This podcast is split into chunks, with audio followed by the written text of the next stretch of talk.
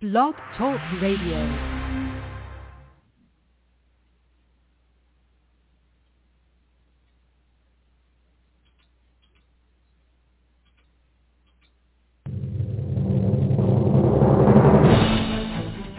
This is All About Wine, the talk show dedicated to the wine industry since 2009, featuring winemaker, cellar master, vineyardist, and tasting expert, Ron.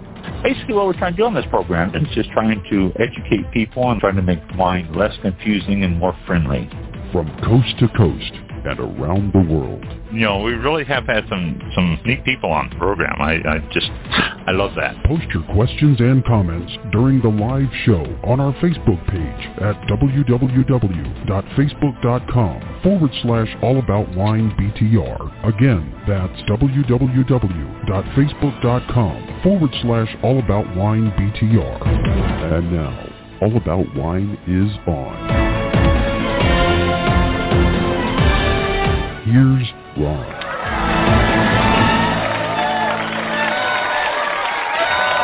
Thank you much.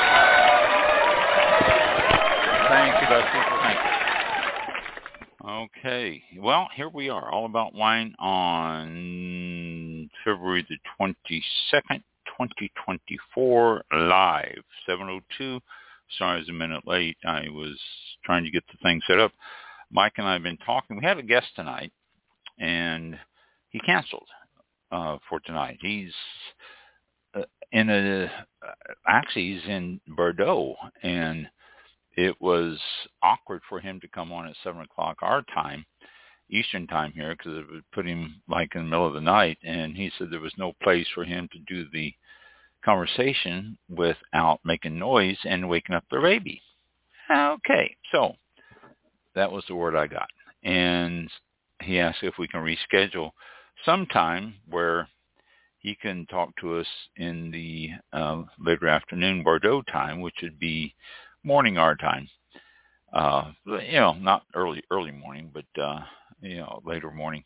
So we said okay. But the problem is that Mike uh, is, who is not with us tonight. Mike works during the week. He has himself a, a nine to fiver, and so he's tied up that and then Saturday mornings I do taxes and I am tied up on that and so that only leaves Sunday morning. So I have been corresponding with Mike. He says fine, Sunday morning works, but I haven't heard back from our guest if he is able to do it this Sunday morning. If he is, then you can tune into a Sunday morning. We will be doing a live broadcast then and then we will be replaying it, but not next week, 29th. We have a guest on the 29th, uh, so uh, we will be uh, uh, not paying, playing the new show, uh, not this Sunday morning show again on the 29th. We will be playing it in March sometime, but I am starting to get guests booked for March so I don't know. I don't know when we're going to be doing it, but it will be there. We will have Jaws. He's uh, made a movie, and I'm uh, look forward to talking to him about it. So that's why we don't have a guest tonight. You got me tonight. You got me for a short, you know, for a while tonight. I'm not going to. Uh, I, I really wasn't ready for this because we were corresponding. We thought we were going to not do this show tonight and go Sunday morning, but we don't know what's happening Sunday morning for sure. So we're not going to do that one. So I decided I'd go ahead and hook up onto this show tonight and talk for a while and talk about some of the news and stuff I've seen and heard around in, in the wine industry and make some comments and just uh, give you a short show here on All About Wine what do we got coming up here? Okay, today is the 22nd, which is Nat- National Chili Day. And, oh, I love it. My wife makes a great pot of chili. Uh, she uh, actually makes two great pots of chili, and we feast off of one for a few days. She takes the other one and she freezes it, and then we have it for a later date, which is fantastic. So that is National Chili Day I have wine with my chili, but I usually have something light and usually red because she makes hers pretty bold. So I usually have a red, but depends on what style your chili's in. I suppose you can have something lighter, but uh, I usually go uh, Pinot Noir, and sometimes I'll do uh, Cabernet, and sometimes you know these are not heavy, strong, powerful wines, but uh, the ones I choose are lighter. But it usually goes well with the chili. Tomorrow, National Banana Bread Day. Oh, I love a good banana bread, and I haven't had one in a long time. National Banana Bread Day. Uh, again, something light on your wine. Saturday, National Tortilla Chip Day. And this could be fun. Uh, depends on what dips you got, guacamoles or uh, uh, any type of sauces or anything you do on there. Match your wine to your sauce, not to the tortilla chips, and you can have yourself a good old time. Also, beer, I suppose, go good with tortilla chips. Sunday is quiet day, which I suppose that would be good for any wine. You can do, you can just drink wine, do it. Monday, Carpe Diem Day uh, just seize the day. Uh, again, any one you want. Tuesday, big breakfast day, and hey, uh, most people don't think about wine with breakfast, but you can. Mimosas, you know, you can do yourself a mimosa, you can do yourself a moscato, you can uh, even a Gewurz, something light and fruity, and it would go well, I think, with uh, with some breakfast in any type of breakfast. So try that. And uh, uh, Wednesday is Global Scouse, Scouse, S-C-O-U-S-E, Global Scouse Day. And it's a, uh, what does it say here? The I'm having trouble reading this, probably because these glasses are scratchy. Uh, Liverpudlian stew, uh, which has many variations. So it's a stew with lots of variations. Get yourself some wine. Uh, I'd go red with that too, and uh, have yourself a uh, stew. So there you go. That's is some food to match up with your wine drinking for this coming week and enjoy some wine. I wanted to comment. Too bad Mike's not here. I wanted to comment with him, but I had been seeing a lot of stuff, a lot more stuff than I would expect to about dry January yeah, the phenomenon where you don't drink at all during January, you forego beers and wines and uh, spirits and all that stuff. And I've seen a lot of stuff talking about it. It seems to be a bigger movement than I really expected it to be or anticipated. I just heard about it, and all of a sudden I'm seeing a bunch of stuff after it's over I am starting to see a whole bunch of stuff about dry January, which seems odd that they they'd start publishing it more after it's over than before it was on. I guess people aren't too excited about promoting it. But dry January, it's uh, they said that the millennials are grasping it more so than anything. Uh, they are looking at doing uh, less drinking and sobering and cleansing and they said that uh, not drinking for a month can help cleanse the system. yeah, I suppose, but I don't know. Uh, and they said that the uh, reason for cleansing the system in January is just the winter time and all that. It's a good time to do it after the holidays and everything. So dry January is really is starting to catch on a lot more than I would have anticipated or thought possible, but it's it's out there, and it's uh, something that we uh, guess we're going to have to start looking at each year as something coming up here. Uh, dry January, though, it's uh, still seems very odd to me. But it's, um, I guess it's going to be a thing that we're going to have to have to deal with and going to have to look forward to each year. Look forward to it? Well, I don't know about looking forward to it, but something that we will have to have to look at each year. I've got some little bit of stories for you. Let me look up my page here for my stories uh, about the wine industry. And oh, wait a minute, is, this the one? Yeah, okay, here we go. Um, just odds and ends here. Uh, I'll uh, you know tell you about, and then when I get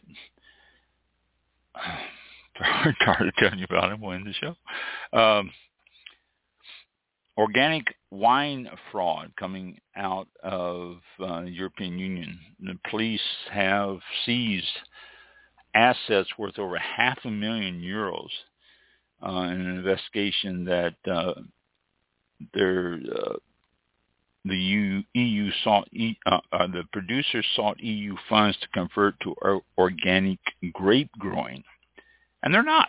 They were just getting uh, the funds so that they can say that they were going to grow grape.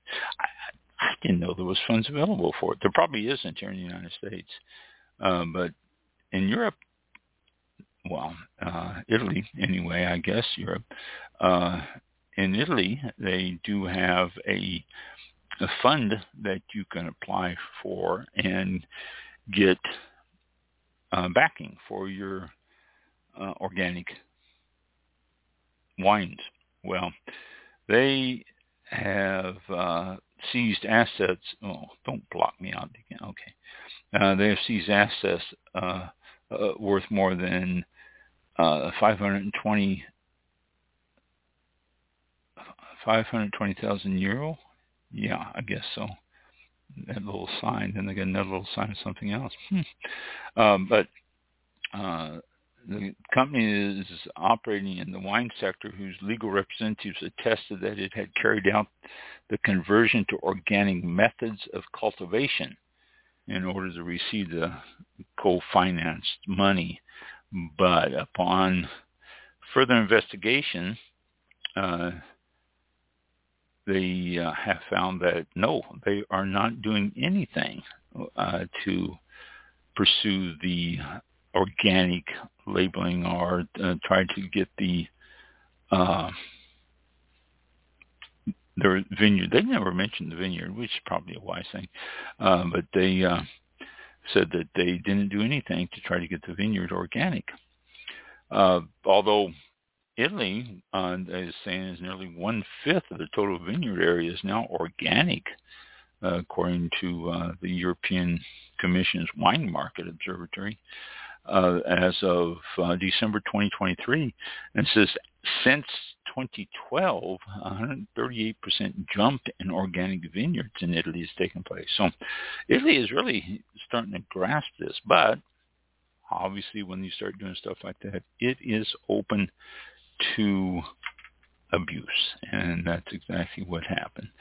Uh, this uh, opened it up for abuse this time.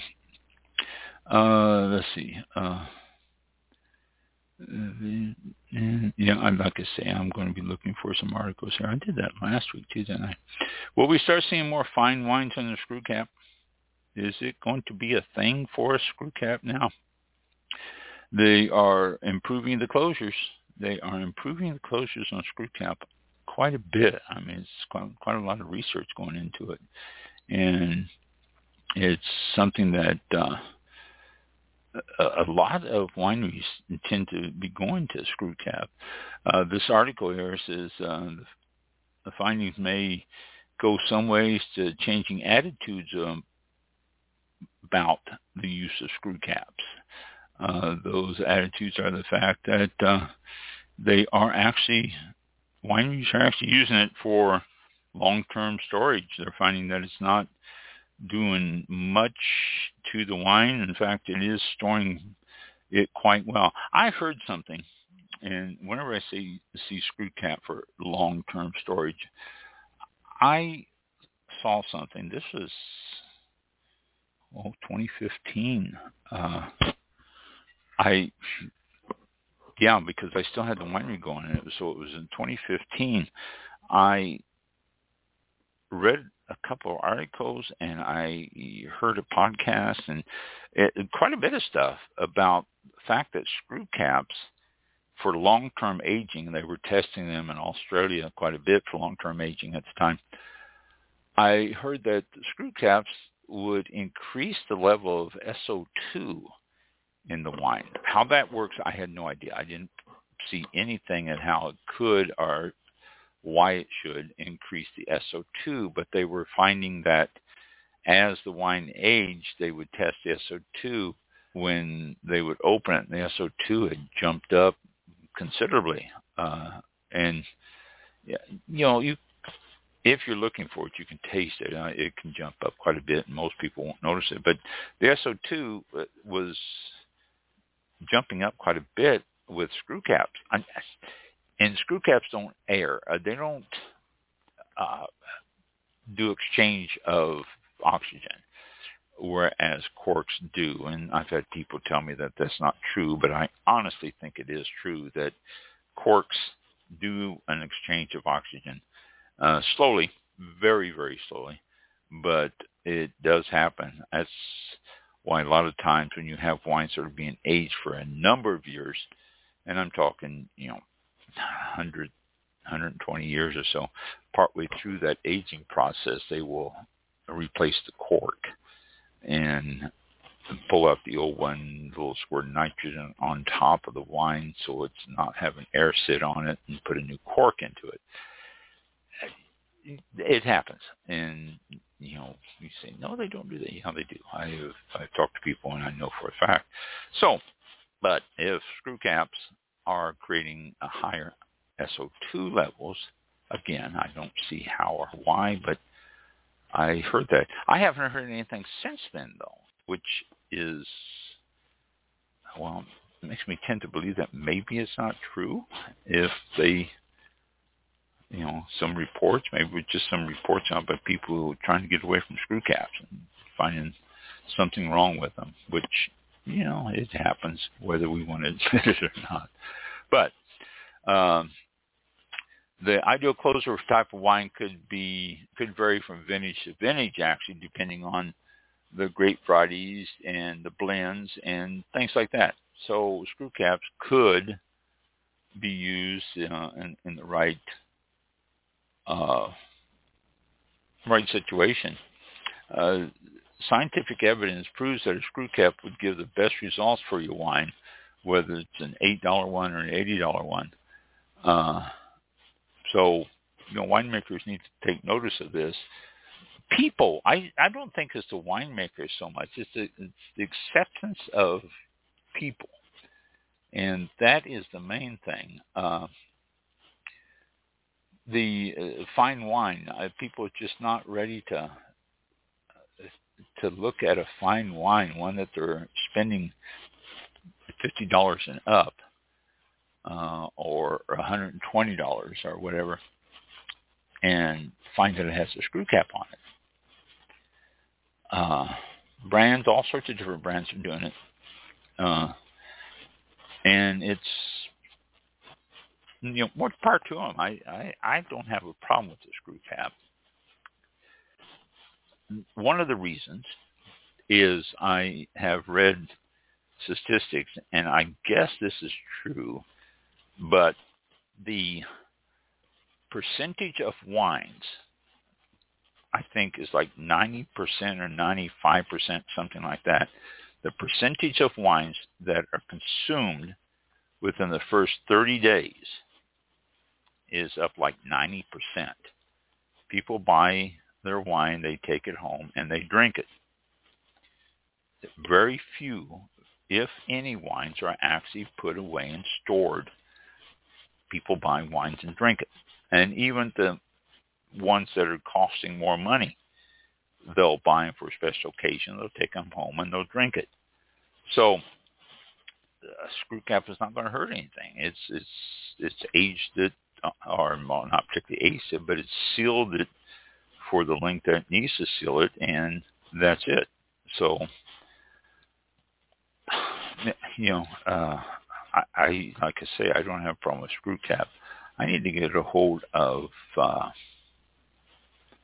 oh, gee, I just had her name. Uh, ah, uh, the Las Vegas Wino. That's her website. I'm not saying that, but she is so dead set against screw caps. It's not even funny. I need to get a hold of her and see if can't get her back on show and see what she says about screw caps again now since it's been a while. Uh, but it, uh, at the moment, screw caps are uh, associated with no aging and easy drinking young wines, and that's the attitude that people have. And it really needs to be reexamined by the public. Uh, new wines are easier to introduce with screw caps because the product is still not on the market, but the screw cap will continue to be uh, imposed, if you will, not only in the mid-range wines, but also in more expensive ones. They're saying it's it's not something that's going to go away. This is something that's we're going to start seeing more and more of a screw cap, and it's going to start popping up in wines that you would least expect it. A lot of times when the capsule is around it, and they do put capsules on screw caps, a lot of times when the capsule is around it, you can't tell it's a screw cap till you get home and go, oh, wow, look at this. This is a screw cap on this wine. And you pop it open and it's okay. So, uh, they're saying basically on this article though, a new generation is coming that wants to go beyond tradition. And they always blame the millennials and Gen Zs. Uh, well, not the millennials, the Gen Zs and the Gen Ys. Uh, the consumer is increasingly looking for the comfort of opening wine without a special device. Anytime, any place, regardless of the of whether the wine is fine or not. Well, you know, it, that attitude, put it in a can, put it in a box, put it in anything. I mean, you know, uh, um, but you know, it's uh, basically what the article says at the end here. It's it's time to let the wine stall decide the closure. Yeah, maybe. It's uh, but what particular wine style you're going to say, well, this really does dictate a screw cap. I don't think I've ever done that on a bottle of wine that I've opened. I don't think I've ever said, wow, this really should have been a screw cap. Uh, so, yeah, it's uh, it's an ongoing debate, and it will continue to be an ongoing debate, I think, for as long as we have wine, as long as we have screw caps. Uh, it's not going to change. Okay, let's see what else we've got here. Uh, how Europe's wine regions are coping with climate change. Uh, what does it say they're doing? Uh, biosphere. Okay, green. It says the climate around the Mediterranean rim is changing. Well, it's changing all over the world. Uh, winemakers in France uh, met with students and they all recounted how it has changed so much in France. Storms, frost, hail, droughts. And they said the summer of 2017 was the turning point. It lasted through to November with several days at 45 degrees Celsius. I can't convert, teach myself a quick conversion of Celsius to centigrade or to uh, Fahrenheit because you know, I, I just sort of guess. What I do is I uh, double Celsius and then had half of it back in. So 45 would be 90 and then another 20 into it. We're looking at 110 degrees plus there. I guess that might be a good way to do it, but I don't know. Um, but it's uh, it's an issue that the climate change is affecting everybody in different areas, especially areas around the Mediterranean, because they're getting a lot of hot weather, a lot of summer hot weather. Okay. Uh, the world's most wanted Shiraz. Yes, it's got a Z on it. That has to be Australian. Uh, but, yeah, the most wanted Syrahs. Penfolds Grange Bin 95 Australian Syrahs. And score of 96 points, and it's only $629. I bet you that won't have a screw cap. Uh, they've got one on this list at 91 points, only $35 is Stefano Amerighi Syrahs from Cortona. Uh, so, but you've got the Rhone, Rhone, Australia, Rhone, Cortona, Rhone, Rhone, Rhone, and South Australia. So, and they range anywhere from 629 down to 35. Most of them are in the hundred, though, upper hundred. Well, not all of them. Quite a few that are up there higher. So, uh, expensive Syrah. I don't know. I, I, it's hard for me to justify paying a hundred dollars even for a Syrah. Uh, there are some great ones out. I think you can get them. Uh, hmm, well, I won't advertise on the Syrah. People love them, and more power to them. It's it's it is a good wine. There's no question about that. Okay, let's see. Uh, the Sonoma County Barrel Auction honors wine industry's trailblazers. Uh, no, Alaska Beverage Board is being sued by breweries and wineries. Uh, they filed a lawsuit Tuesday, and this is this is this last Tuesday. This is new news against the Alaska Alcohol and Beverage Control Board, uh, alleging that uh, entertainment restrictions faced put them at unconstitutional disadvantage against bars and other establishments. Hmm, interesting approach. Uh, come on. Uh, this goes in. This is Anchorage Daily News, and so I have to click through the stuff that's required here to get to it. 21-page lawsuit filed in uh, Anchorage Superior Court threatens to continue the conflict between businesses that an alcohol bill approved by the legislature in 2022 was designed to end.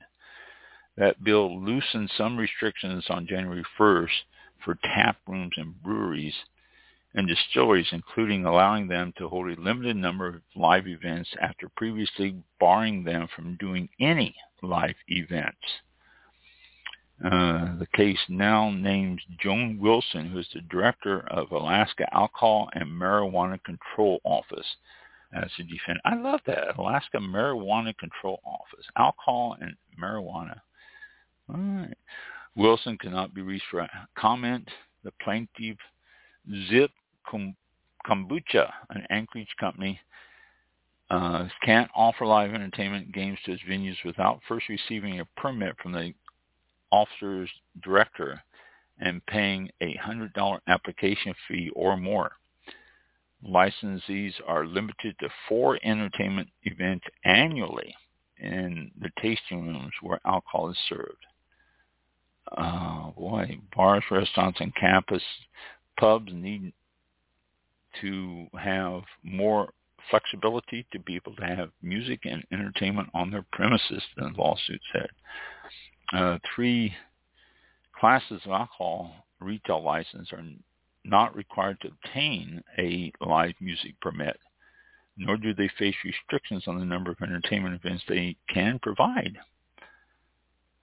But breweries and wineries are restricted.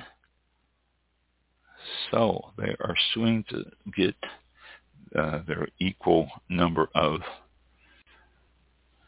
events and to do it. Under the 21st Amendment, states have a right to regulate alcohol as they see fit as long as it does not interfere with interstate commerce. So these states a lot of latitude for how they decide to do it. So the state's saying, no, you can't do this. And the people are suing because they said that's not right. So there you go. If I see more on that, I will let you know. Uh, I might, I don't know, the Anchorage News here is hard to navigate through. Let me see if I can get out of it. Yeah, there we go. Uh, Florida lawmakers one vote from allowing bigger bottles. Oh, remember I told you about bigger bottles uh, a few months ago, I think, uh, in Florida. It is not good public policy to criminalize the sale of wine based on the container size. yeah, really. After years of pressing the matter with poor results, P-O-U-R, uh, Lighthouse Point Republican Representative Chip LaMarca may soon pop Florida's cork on wine container sizes. Uh, legislation to allow bigger bottles in Sunshine State is closer than ever. House lawmakers unanimously approved it and to allow restaurants and retailers to sell wine in glass containers in 4, 5, 9, 12, and 15 liters. Oh, that's a pretty big jug. Uh, one week after identical bill, uh, Senate bill by uh, a Panama City uh, senator cleared its final committee and uh, continued there. So for the first time since LaMarca originally proposed the change in 2021, both the Senate and the House versions of legislation have reached the floors of their respective chambers. Well, let's see if it happens. Uh, Florida statutes today prohibit commercial sale of wine in bottles larger than one gallon or a reusable 5.16 gallon containers. A gallon is about 3.8 liters. You know, it's 3.875. You know, um, yeah. So uh, we'll see. We'll see what happens. Uh, uh, several years uh, they've worked very hard to get the wine across the finish line and into the state of Florida. So uh, people are supporting it. Maybe, just maybe, we can get wine in larger containers. We're restricted. I go down. Uh, what is it? Oh, geez, I I'm getting old and I can't remember things. Uh, the brewery around here, uh, Storm no, I don't know. Yeah, uh, Stormbury. You can find your favorite beer and have it put in a container and take it home. Well, we do it every once in a while, but the problem is we're it's limited on the size of container you can use, and so uh, it it runs out pretty fast. You don't want it to sit there too long anyway, but it runs out pretty fast. So, so uh, Looks like this might change. This is just for wine or is this for beer also? Uh, wine? I guess it's wine. Just wine. Uh, let's see. Wine, wine bottle, wine bottle sizes, wine bottles, wine container, wine container sizes, wine containers. You know, nothing about beer, just wine. That's okay. You know, wineries can start selling selling it to people in, in wine or in uh, big bottles and have them bring the bottles back, charge them so much for the bottle, and if they bring it back, they can get a refill or they can turn it in and get their money back. That's a way to do it. Um, so I, if you listen to the show, was last week or week before last? Uh, uh, Stephen Castles uh, was on. We have been corresponding about. It was last week. We've been corresponding about getting a couple people he knew onto the show. One of them was uh, the Korean lady that was helping with that. He sent me an email twice, and twice it has not came through, which is really strange. It just he goes, here it is again, and then it wasn't there. But I've looked up a couple from New York that he works with that does all uh, Native American grapes, and he sent me an email saying that he has talked to them about me. So they will be on the show uh, whenever we can get arrangements there. That won't be too far off, I'm I'm sure. But uh, that uh, I don't know what brought that up. I just thought of that now. Uh, Let's see. This red wine was written off. Now it's making a comeback. Let's see which one this is. Now it's making a comeback. Uh, for a while, the demise of California Syrah was particularly, yeah, no, it wasn't. You know, it's always been around. People drink Syrahs forever. And this is the San Francisco Chronicle, and I do subscribe, but I don't know the number of my subscriptions, so I can't. I really need to get get that looked up. But they're saying Syrahs. Yeah, no, it's not Syrahs. Uh, they're saying it's making a comeback now. Tablas Creek, Tablas Creek. I subscribe to their their uh, website, and uh, they do a uh, organic Shiraz. So, uh, so okay, let's see what else we got here. Uh, Virginia Wine Expo is coming up. A date, I'll tell you, for anyone who might want to attend the Virginia Wine Expo, is March the uh, is running from Friday, this Friday, wow, tomorrow, to March the 3rd. That a week? Most of them don't run uh, for a week. That's strange. The Virginia Wine Expo. Uh, the main event, the grand tasting, where visitors stroll Main Street Station and taste as many tipples as they can, will be held Saturday, March the 2nd and Sunday, March the 3rd. Creator and executive director Alex Papajohn says this is still the best bang for your buck.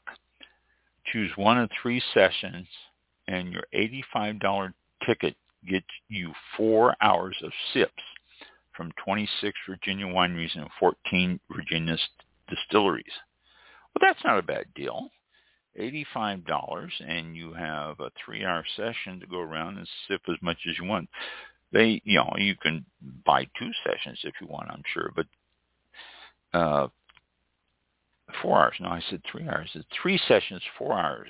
So that's plenty of time. Uh, if they don't have well, I'm sure they have crackers or something there at the tables, but if they don't, take some with you, throw it in your backpack or something. Uh, but you have um, 26 Virginia wineries, 14 Virginia distilleries, plus additional wines from Italy and Oregon and around the world, along with cider, mead, specialty food, and artisan products and about half the vendors are new this year. There you go. If you live around Virginia, if you live on the East Coast, that might be worth a trip over there. That's going to be next, uh, well, the second, third is Saturday and Sunday. So that's uh, next week. That's a good deal. You can buy a Saturday VIP ticket that gets you into the noon to 4 session at 11 a.m and that's only $110. It also beats the crowds, but it's uh, they show a picture over here at the expo hall, and it's just a, a hall with wineries set up on either side. It looks like it's could be pretty crowded, and you know it's almost worth it extra money to get in and do it early. Uh, the Virginia Wine Expo is really 10 days of events that take place across the city. There are seminars, lunches, dinners, and theme tasting events. A new event this year that is certain to sell out is the Tequila Bamba, Bamba at uh, Conejos with Chef Danny Mina on Friday. That's $129. The dinner will feature a curated selection of tequilas, mezcals, wine, and cocktails alongside Mina's Mexican cuisine. Oh my gosh talking about a bellyache after that. Uh, that should be interesting. And let's see what else they got going on here. Uh, a lot of Virginia wines, and uh, the uh, they're going to bring in a couple of regions, Italy and Oregon, and that will be uh, the thing this year. They always try to bring in different regions. Uh, there will be lots of wines from Italy and Oregon to sample. Plus, you'll see these regions are highlighted in special events. So uh, they have things going on there. You can purchase tickets for different things.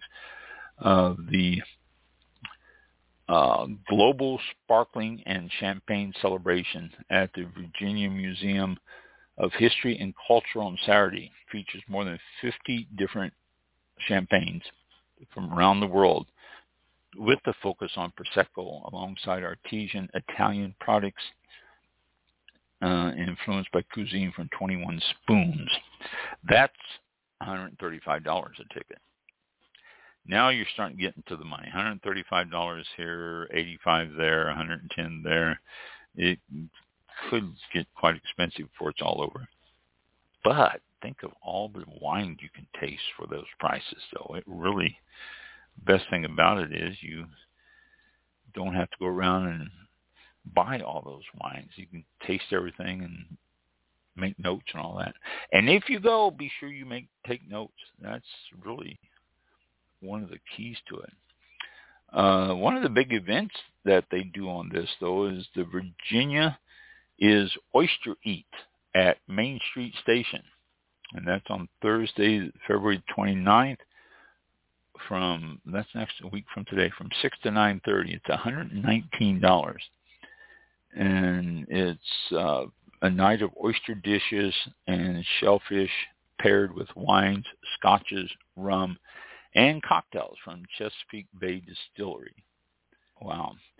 And if wine dinner sounded a little late for you, try the convivial long table lunch at the barn at Oakdale on Sunday. That's from 12:30 to 2:30. That's only $120 a dollar more than the other one actually. You'll get a multi-course lunch from 21 Spoons paired with Italian and Virginia wines in a rustic, scenic venue. And all the funds go to the Richmond Metropolitan Habitat for the Humanities. And they have package deals. So you can check out more at Virginia Wine Expo, one big long word, dot com. Virginia Wine Expo. And uh, it'll, it'll show you. And all events, they say, include uh, uh, a Stölzle crystal wine glass to keep. So there you go. Lots of food, lots of fun, and lots of uh, lots of drinking. But isn't that what wine festivals are all about? And they've got also all, all a bunch of other stuff there also. Richmond Times Dispatch. Now this is starting to bounce around on me, show me other stuff. Uh, I finished that article and wants me to subscribe. One dollar for three months, so that's a pretty good deal. But then you get hooked in and you don't unsubscribe. Okay. Uh, let's see what else we have here. Uh, let's see.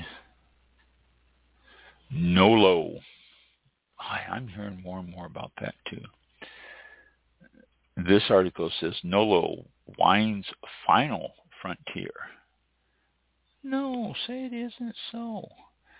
Uh, the rise of no and low alcohol wines, or NOLO, comes hand in hand with the increase of those seeking a healthier life. Hence the big deal with Dry January says the benefits of a traditionally alcoholic of a traditionally alcoholic beverage with alcohol without alcohol are huge. For those with addiction issues or who are simply taking a break from alcohol, it can be psychologically it can psychologically offer the placebo-like adult sophistication of an alcohol beverage without the assorted health risks. I really have an issue with the low alcohol or no alcohol. A lot of these really do have a little bit of alcohol in it. And I have had friends over the years who were alcoholics who actually attended meetings and were proud of their sobriety, if you will. And they, you know, I mean, actually one of them I played golf with, and he says, I love the smell of beer, but I know that I can't drink it because just one drink and I won't stop. And I think I, that's why I have an issue with this low alcohol and no alcohol. It's it's got I don't know. I I've heard that low alcohol and no alcohol still contain uh, some alcohol in it. Uh, so, now I don't know. Uh, maybe now they're getting it to the point where there is no alcohol it. Maybe they can pull it all out or not do it. People come into the wine me all the time and say, "Do you have any no alcohol wine?" I said, "It's called grape juice. You can go down to the street now." I was being smart aleck, but uh, it's becoming quite a thing here. This uh, uh,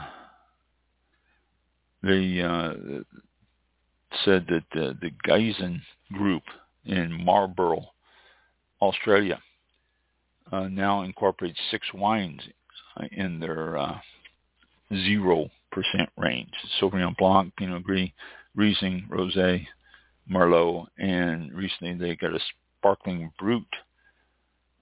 Uh, they also launched a vegan-friendly no-alcohol Sauvignon Blanc. Vegan-friendly? They're vegan anyway. What do you mean vegan-friendly? Yeah, I don't know. Um, but it's uh, within the low alcohol sector. Uh, it says we also have Giesen Pure Sauvignon Blanc, Pinot Gris, and Merlot, which is 6% ABV, uh, 50% less alcohol, and 45% less calories. Uh, 6% still, you know, a lot of wine or a lot of beers out there are not 6%. So, I don't know. Well, I, I guess I'm gonna have to buy one sometime and try it and, and see if it's see if it's got the character and the quality into it. See how much alcohol actually adds to the wine. I never considered wine without alcohol before, and uh, you know, maybe it's good. Uh, it's uh, talked to someone at the Shoot Schon uh, a Schmitt Söhne winery in Germany's Moselle Valley, and they've got a non-alcoholic uh, zero Chardonnay, and it says uh, it's a young and growing category, and our competitive advantage in the market is quality. Here in Germany, we've been making de-alcohol, de-alcoholized wine dating back to the early 1900s. Jeez. I didn't realize it's been that long. But I I don't know. I'm let me I'm gonna read this article. It's a long article. Gee, this thing is really long. Um I just saw it. I'll have to read this article and let you know what it says and next chance I get it's I'm I don't know, NOLO. It's a new category that I think I have, well, I don't know. uh, all right. Uh, Maryland wine experience. While we're talking about wine, here's another one coming. Uh, Maryland wine experience uh, the Maryland Wineries Association is planning its second Maryland Wine Experience showcasing the best of Maryland wines. It's uh, scheduled for Saturday, April the 6th at the Graduate Annapolis in Annapolis, Maryland. And its uh, organization represents uh, Maryland wineries. And they've got uh, uh, hands-on seminar, learn about why wine blends are so important, and create your own blends. And uh, sessions will also include uh, panel discussions, and uh, from 11 to 12:30, you will have an oyster and wine master class, uh, which is uh, uh, learn about oysters how they contribute to the bay and the flavors that different oysters present, and other wines that pair well with these uh, oysters.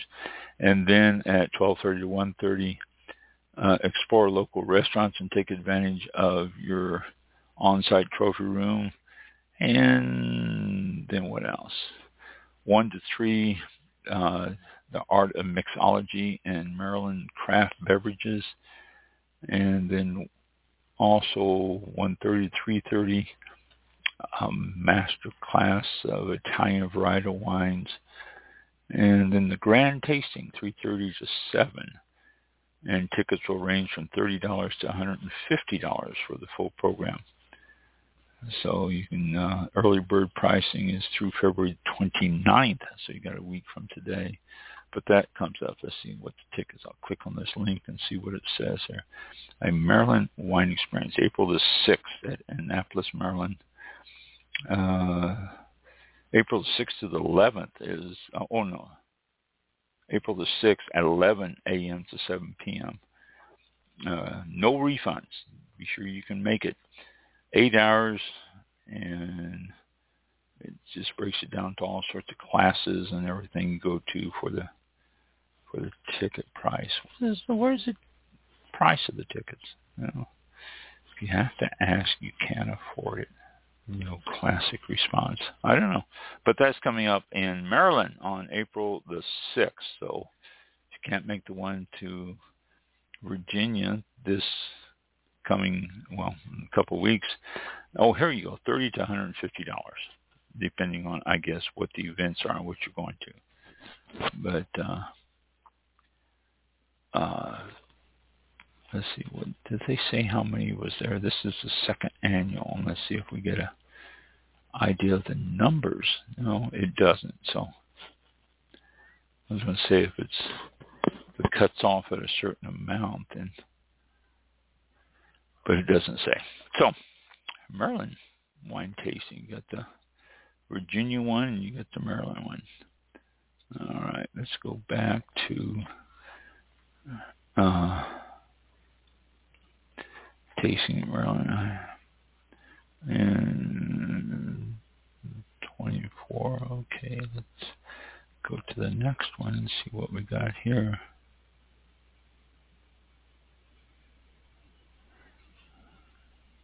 Uh, hmm. Australia's largest wine region, the growers there say that the prices have dropped to early 1970 rates. Could not be good. What they'll do on that is they'll destroy a bunch of grapes. It's happened before. They'll destroy a bunch of grapes uh, just so that the remaining grapes is going to cost more. Uh, Hmm, that's that's a a dangerous thing when it starts dropping that much. Uh, okay, let's see. Was oh, this another one here?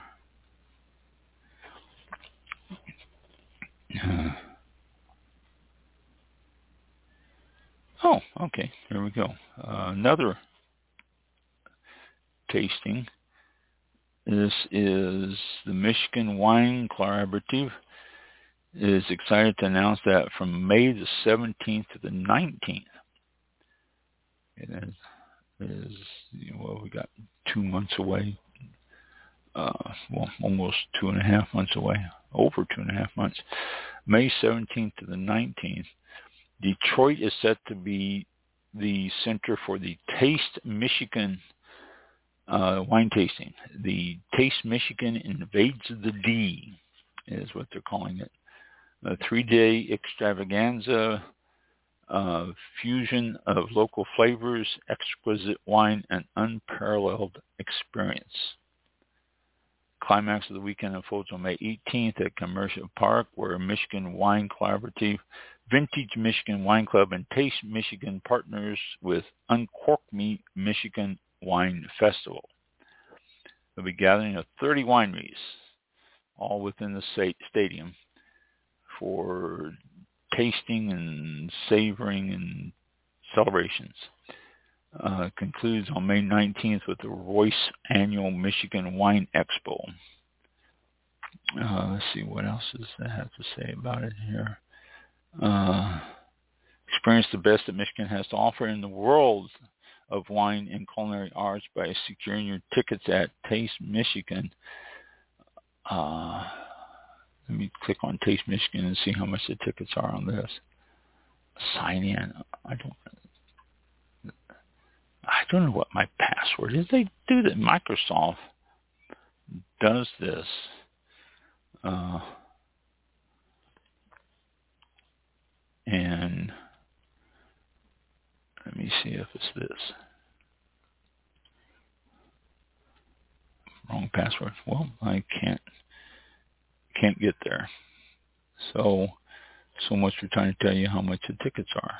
I have no idea how much the tickets are, and it won't let me get in there to tell you because it's in Microsoft. And my actually it was my wife's getting into it, and I couldn't get into it. So uh, it's opportunity to revel in a weekend of unparalleled indulgence and create lasting memories with friends and fellow enthusiasts. So that's uh, coming up in uh, May 17th and 18th. See if I can't find the price on that for you. So, all right, there we go. We have three minutes left. It's a good time to close the show. Thank you for listening. Thank you for tuning in to the show. Let's go back here and see if we can find. There we go. Uh, thank you for listening. Thank you for tuning in to the show. Mike has his uh, radio show on every day, every 24 hours a day. Flightlineradio.com. You can tune into that and listen to music uh, streaming all the time, or listen to him on Saturday mornings from uh, 10 to noon, and you get a repeat of this show at noon. And then after that, you have the 1st and 15th, which is a hilarious conversation between a couple of the guests we've had on the show, Phil and Cap. So all that stuff is coming up this weekend and every weekend. And we will be back next week with a guest, uh, uh, Giles, who is uh, who is uh, of, of winery. So we will see everybody next week. Be safe out there. Uh, take care of yourself and uh, have a good week and drink safely. We'll see you next week.